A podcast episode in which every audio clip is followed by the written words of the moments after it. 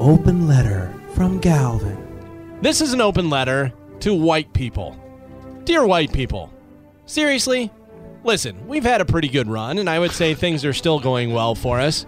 But there's some things that some of us have been doing that are pretty annoying to people.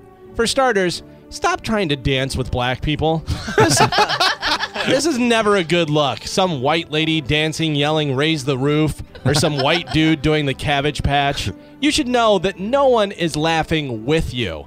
It's never like it is in the movie where some dumb white person wins over a room full of black people by doing the running man. And for the love of God, stop saying things like, you go, girl, bling, or faux shizzle. the last time that stuff was cool, it was when uh, Suge Knight had only been shot like four times. He's been shot like 12 times by now. And stop doing things that are so white, like being a foodie. I gotta imagine there aren't a lot of other races that are foodies. I doubt there are too many Mexican dudes that are foodies. hey, essay, hold up that plate of risotto. I want to put it on Instagram. I don't think that's happening.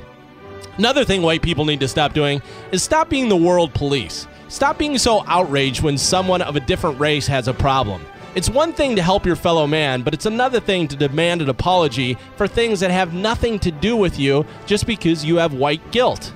Sometimes white people feel like things are going a little too well. So we risk our lives by doing things like skydiving or mm. camping or other things that could possibly kill us. hey, you know how we live in a nice house in a great neighborhood? Yes. Well, how about we go live in the woods for a few days with no electricity? Doesn't that sound awful? Also, maybe we'll encounter a bear or some other wild animal that could rip our body to shreds. Sleeping with no air conditioning and constant fear of death sounds like just the thing we need. Listen, you can be proud of being white, just don't be so white. And don't be so proud where you're wearing a hood or having a Hitler tattoo. We all know that's just ignorant.